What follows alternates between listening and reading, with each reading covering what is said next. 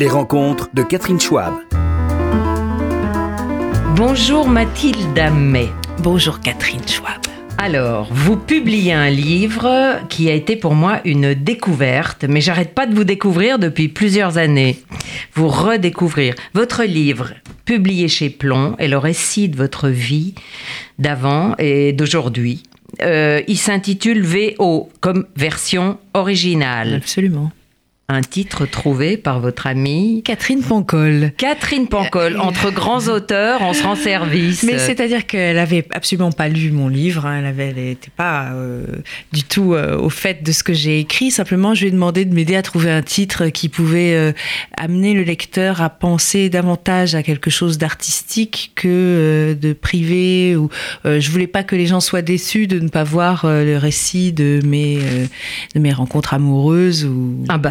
Il n'y a que ça qui nous intéresse. Hein, vraiment, Donc VO, c'était un terme un peu plus cinématographique, on va dire. Oui, mais on en apprend quand même beaucoup sur ce qui se passe, ce qui s'est passé très intimement dans votre tête et dans votre cœur. Et je me suis aperçue que vous avez été passablement maltraitée.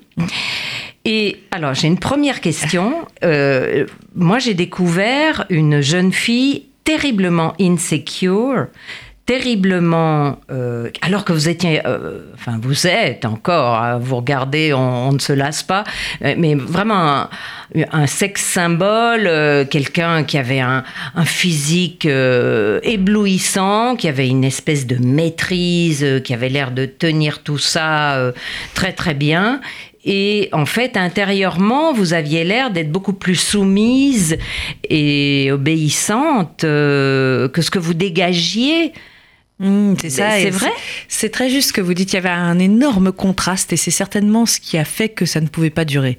Ça a duré 30 ans hein, quand même, cette carrière. Oui, mais disons que l'exposition intense et médiatique et tout ça, elle n'a pas duré 30 ans, elle a duré une dizaine d'années. Oui. Où j'étais vraiment très exposée et que je faisais des unes de magazines et tout ça. Mais il y avait un contraste effectivement entre l'image projetée, puisque c'était une projection et qui n'était pas de mon fait. Il faut se remettre un peu dans le contexte de l'époque. Les médias, il y a une vingtaine d'années, étaient tout puissants. Ce qui est moins le cas aujourd'hui. Et avec les réseaux sociaux, voilà, où vous maîtrisez mieux votre image. Oui, et là, les médias fabriquaient des images et faisaient rentrer dans leur cadre, à leur manière, les personnes qu'ils choisissaient. Et moi, j'ai fait partie de ces dernières comédiennes qui ont été façonnées de A à Z par une image médiatique. Alors, il y avait le concours de plusieurs personnes. Hein. Il y avait une agence de presse, par exemple, avec le concours d'un photographe ou d'une photographe, et on rentrait dans un profil, si vous voulez, qui était prédestiné, en fait, hein, sur comment devaient être les jeunes filles pour être à la fois attrayantes et pour que les photos se vendent aussi. Oui, donc, je vous vois. Je me rappelle de vous, Mathilde Amet, comme d'une femme, mais pas tellement d'une jeune fille, alors que vous étiez très jeune. J'étais très jeune, mais j'étais très déguisée. Oui, vous étiez cette brune voluptueuse qui en imposait comme ça avec ses décolletés, son regard direct.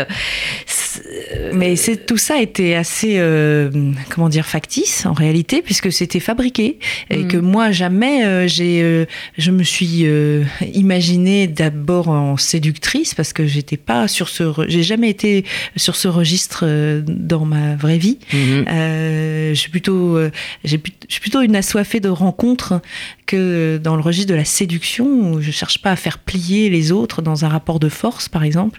Donc, mais c'est vrai que je me suis pliée à ce jeu, donc j'ai une part de responsabilité, évidemment. Je ne blâme pas ceux qui m'ont façonnée de cette manière, parce que j'ai, d'une certaine manière, cautionné ce travail en me prêtant à un jeu, pensant que, comme ça, j'avais une certaine valeur. Parce que, effectivement, comme vous l'avez dit, je ne me sentais absolument pas bien dans ma peau et pas sûre de moi du tout, et j'étais très jeune et en cours de développement, j'étais pas finie, j'étais pas aboutie. Donc les regards extérieurs, c'était les premiers regards extérieurs qui me dessinaient en réalité et qui me donnaient une valeur par ce regard un peu biaisé, on va dire, commercial en tout cas, porté sur moi. Et moi, bizarrement, et c'est là où l'effet est pervers, c'est que je me sentais exister. comme ça aussi. Au départ, je me suis prêtée au jeu comme une gamine qui prend les talons aiguilles de sa maman et qui se dit, de toute façon, ça sera, personne ne verra cette photo. Enfin, sauf que, évidemment, j'ai pas du tout mesuré que ça allait être vendu, vu à ce point. J'avais absolument pas prévu ça, quoi. Mais une chose qui m'a surprise aussi, Mathilda, c'est que vous avez l'air d'avoir été façonnée, alors c'est peut-être pas ça, mais par la discipline et l'autorité de la danse classique, plus, par exemple, que, je dirais, l'image d'un père assez écrasante, parce que Victor Haim, votre père, auteur dramatique, dramaturge, est joué partout, a travaillé au début laborieusement, et puis après, vraiment, c'est quelqu'un de très, très reconnu. C'est papa ou c'est la danse ? C'est un peu les deux, madame. C'est un peu les deux, mais peut-être davantage encore la danse, qui est comme une éducation parallèle, où effectivement, il y avait... Comment dire, les élèves étaient assez soumis. Moi, j'ai été assez soumise à mes professeurs. On apprend à se taire, à ne jamais discuter, à un ordre, d'ailleurs. C'est un peu militaire, hein, comme, mais comme surtout éducation. À encaisser les dénigrements. À encaisser la douleur. À encaisser la douleur. Donc, la douleur n'existe plus. Ce qui rend les choses très compliquées ensuite. Si on va mal, avant de reconnaître qu'on va mal, il peut se passer des années, ce qui a été mon cas. J'avais une résistance à la douleur hors norme. Vous faisiez abstraction de tout complètement en fonction de l'objectif. Et puis je me plaignais pas parce que aussi j'étais dans une position enviée. Et ça devient très difficile d'avoir du recul et de se dire est-ce que ça me convient ou pas. À partir du moment où tout le monde rêve d'être à votre place, c'est difficile de se questionner. Alors, à ce propos, là je rebondis sur un truc que j'ai lu dans votre livre qui est totalement génial, parce que c'est 350 pages qu'on lit, mais vraiment comme un thriller. Dans ce livre, vous parlez entre autres de vos tortionnaires. Alors, on ne peut pas tous les énumérer. Je ne les cite pas tous. Non, mais j'ai quand même découvert 2 ou 3 acteurs et metteur en scène. J'ai reconnu tout le monde, vous ne donnez pas toujours les noms, mais il y a notamment Klaus Maria Brandauer, qui est un grand acteur allemand, brillant, et, en tout cas qui nous impressionne beaucoup, et qui est juste un monstre. Je l'ai perçu comme un monstre parce que, il y avait une grande violence en lui, et c'était Werner Herzog, ce grand metteur en scène, réalisateur qui avait fait Fitzcarraldo, tous les films de Klaus Kinski, qui est un immense réalisateur, avec qui j'avais tourné juste avant, et je lui avais demandé ce qu'il pensait de Klaus Maria Brandauer, avec qui je m'apprêtais à tourner, et il m'avait dit cette phrase qui était tellement juste et qui résumait tellement bien qui était Klaus Maria Brandauer.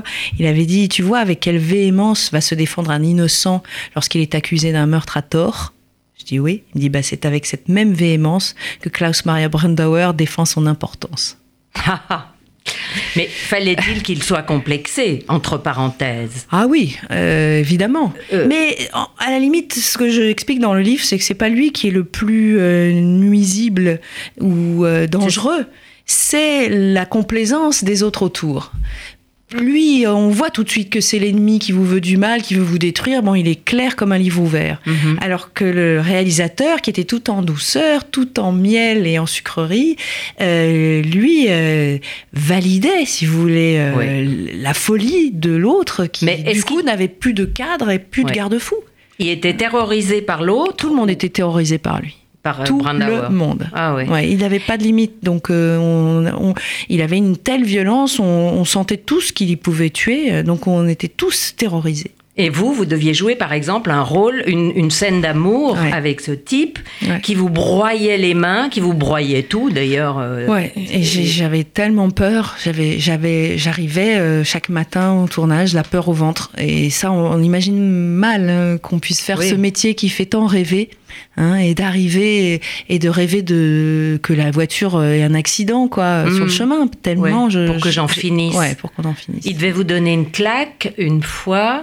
Alors comme il devait me donner une claque, j'avais demandé au réalisateur et au producteur urgemment de lui expliquer que de lui je voulais prendre une fausse claque Autant je préférais les vrais en temps normal, mais avec lui, vu qu'il me faisait mal physiquement pour tout, oui. Je me suis dit que s'il me donnait une vraie claque, il allait me démonter la tête. Donc je leur ai demandé de lui demander de me donner une fausse claque. Et puis, évidemment, il est arrivé sur le plateau et directement, avant même de tourner, il est venu, il a foncé droit sur moi et il m'a foutu une vraie claque d'emblée. On tournait pas. Donc avant même de tourner, j'étais déjà la joue rouge et il a demandé à tout le monde « Alors, ça vous va ?» Et là, c'est là que le réalisateur a dit « Bien sûr, oui, c'est très bien, non ?» En me regardant. Bon, voilà. C'est... Mais ça, c'est... Comment dire Je le mets au... Là aussi, je me dis que j'ai une part de responsabilité parce qu'il l'a fait, parce que c'était possible. Je veux dire par là qu'il a dû sentir que j'étais une proie facile et que donc je devais avoir, je sais pas, entre 20 et 25. Oui, mais face à Klaus Maria Brandauer, à 20-25, on peut pas lui riposter. Il y en a peut-être aujourd'hui des jeunes qui sont plus affranchis, qui se laisseraient pas faire, je pense. Mmh. Ouais.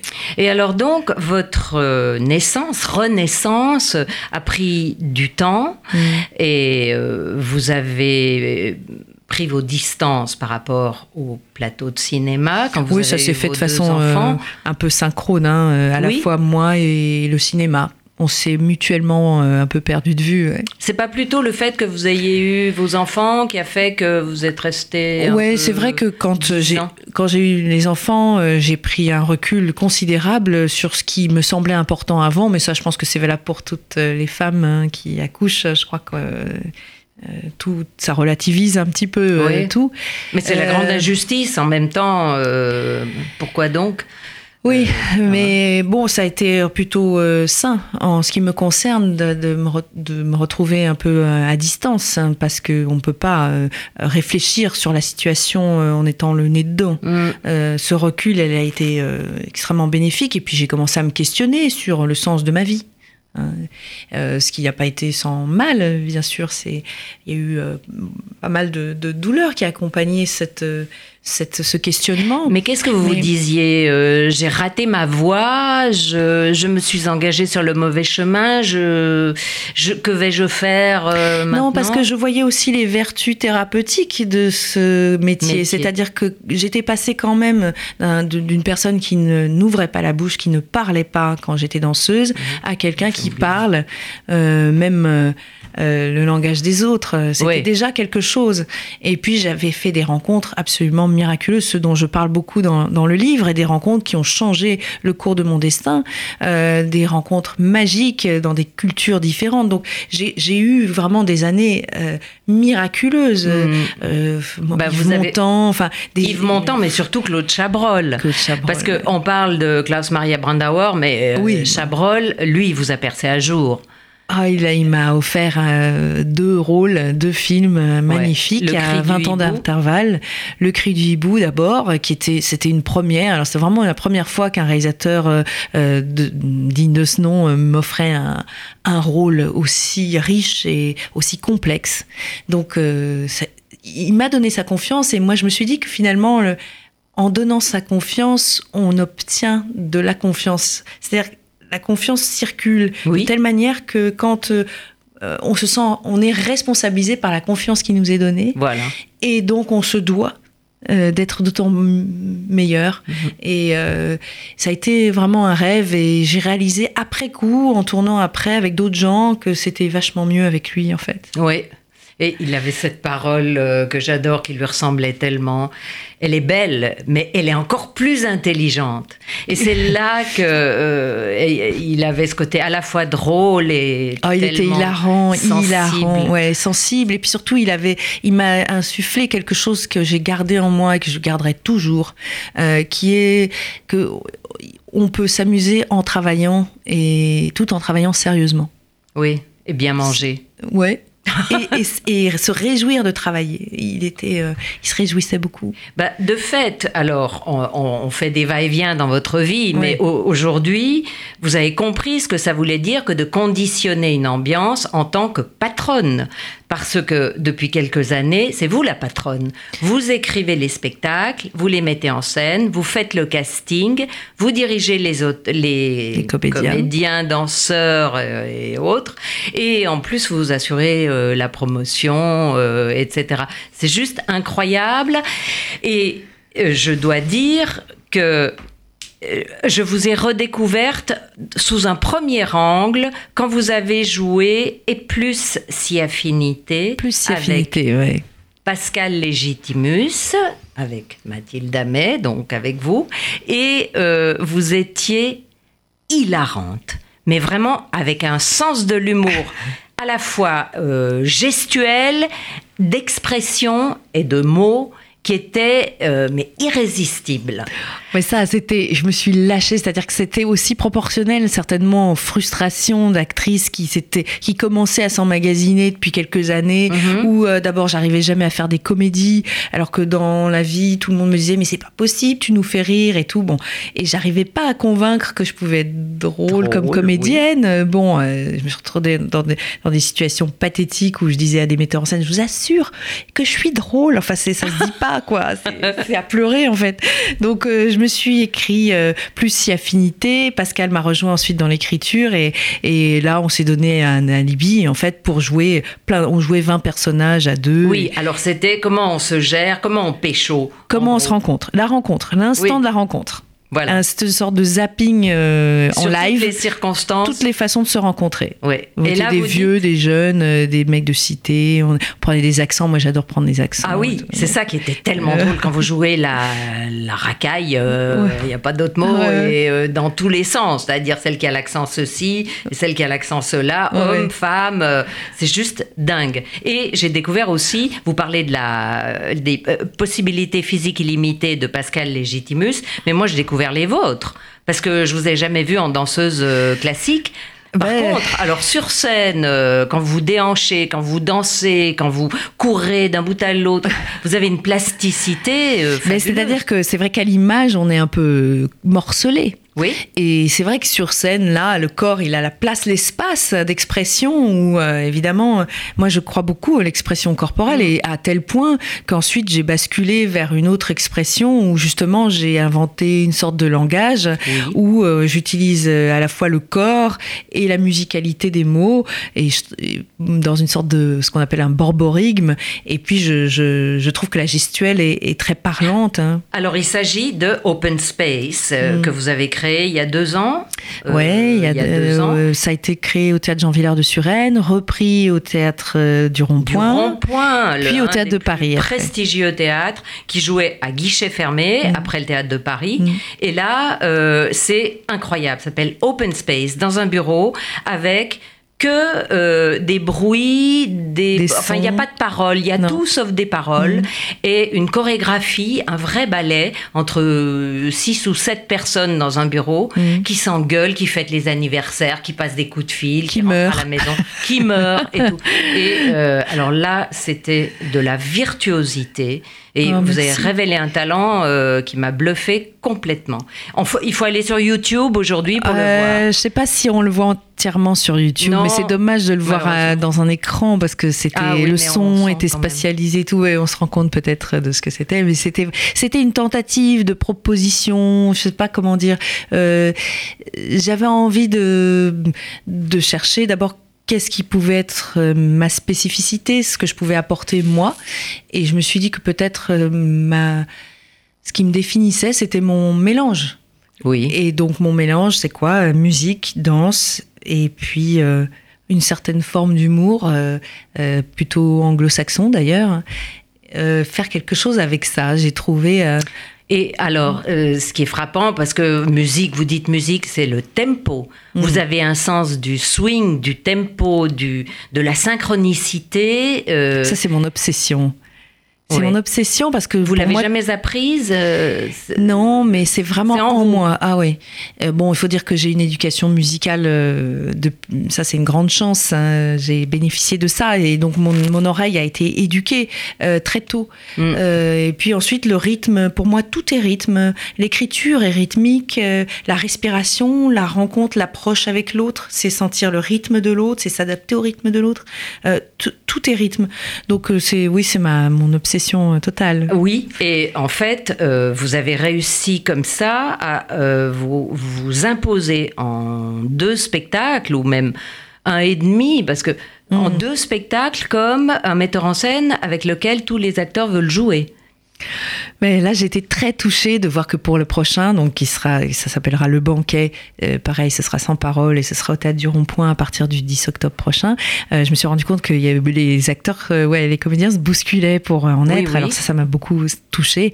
Mais bon, je raconte tout ça dans le livre VO. Comment en réalité j'ai réussi avec le temps, avec du travail, avec de la curiosité à aller à la rencontre de moi-même, finalement. Oui, mais vous le dites avec tellement d'humilité, Mathilde Amet. Vous dites que la psychanalyse m'a sauvée, mais c'est comme si vous ne vous étiez pas arrogé le droit d'assumer vos talents, quoi. Mais les talents, est-ce que c'est pas une sorte de disponibilité, par exemple, une réceptivité plus grande? C'est vrai que j'ai l'impression de tout voir et de tout entendre, un petit peu mieux que la norme, c'est vrai. Et ce qui compte, c'est de pouvoir en faire quelque chose, parce que sinon, c'est une souffrance en réalité. Et en fait, j'ai plutôt l'impression de me réparer et de donner à partager que d'avoir un talent particulier. J'ai en réalité davantage l'impression d'avoir un handicap, c'est-à-dire une perception trop aiguë du monde qui m'entoure et la conviction que si je n'en fais rien, ça va me détruire. Ah. C'est un peu ça le truc. Et c'est ce que la psychanalyse vous a enseigné, par exemple? C'est ce que j'ai découvert par le biais de la psychanalyse. Oui. Ouais. Et vous en avez fait plusieurs années? Ah oui, ça a été hyper long, mais c'est proportionnel aussi au blocage. Hein. Et on en a tous un peu, et ce livre raconte ça aussi, raconte comment on s'affranchit de tout ce qui nous empêche. C'est aussi, ce que je voulais dire, une leçon de vie pour beaucoup de gens, je pense, parce que beaucoup de femmes sont touchées par l'insécurité, ce manque de confiance en soi qu'on a particulièrement les femmes à avoir absolument. Et là, vous l'écrivez de façon encore modeste, je trouve, sans vous donner un rôle très flamboyant, alors que vous êtes vraiment, je peux le dire, quelqu'un d'exceptionnel. Vous avez du génie. Comme metteur en scène, créatrice, inventeuse, mais aussi comme plume et comme être humain. Bref, tous ces compliments, Mathilde Amet, pour vous remercier d'être ici. Et aussi, rappeler, donc, cette fois-ci, il ne faut pas rater le prochain spectacle en octobre, qui va avoir sa générale déjà... Le 10 octobre. Le 10 octobre à Paris. Voilà. Merci, Mathilde. Merci à vous, Catherine. Merci. Les rencontres de Catherine Schwab.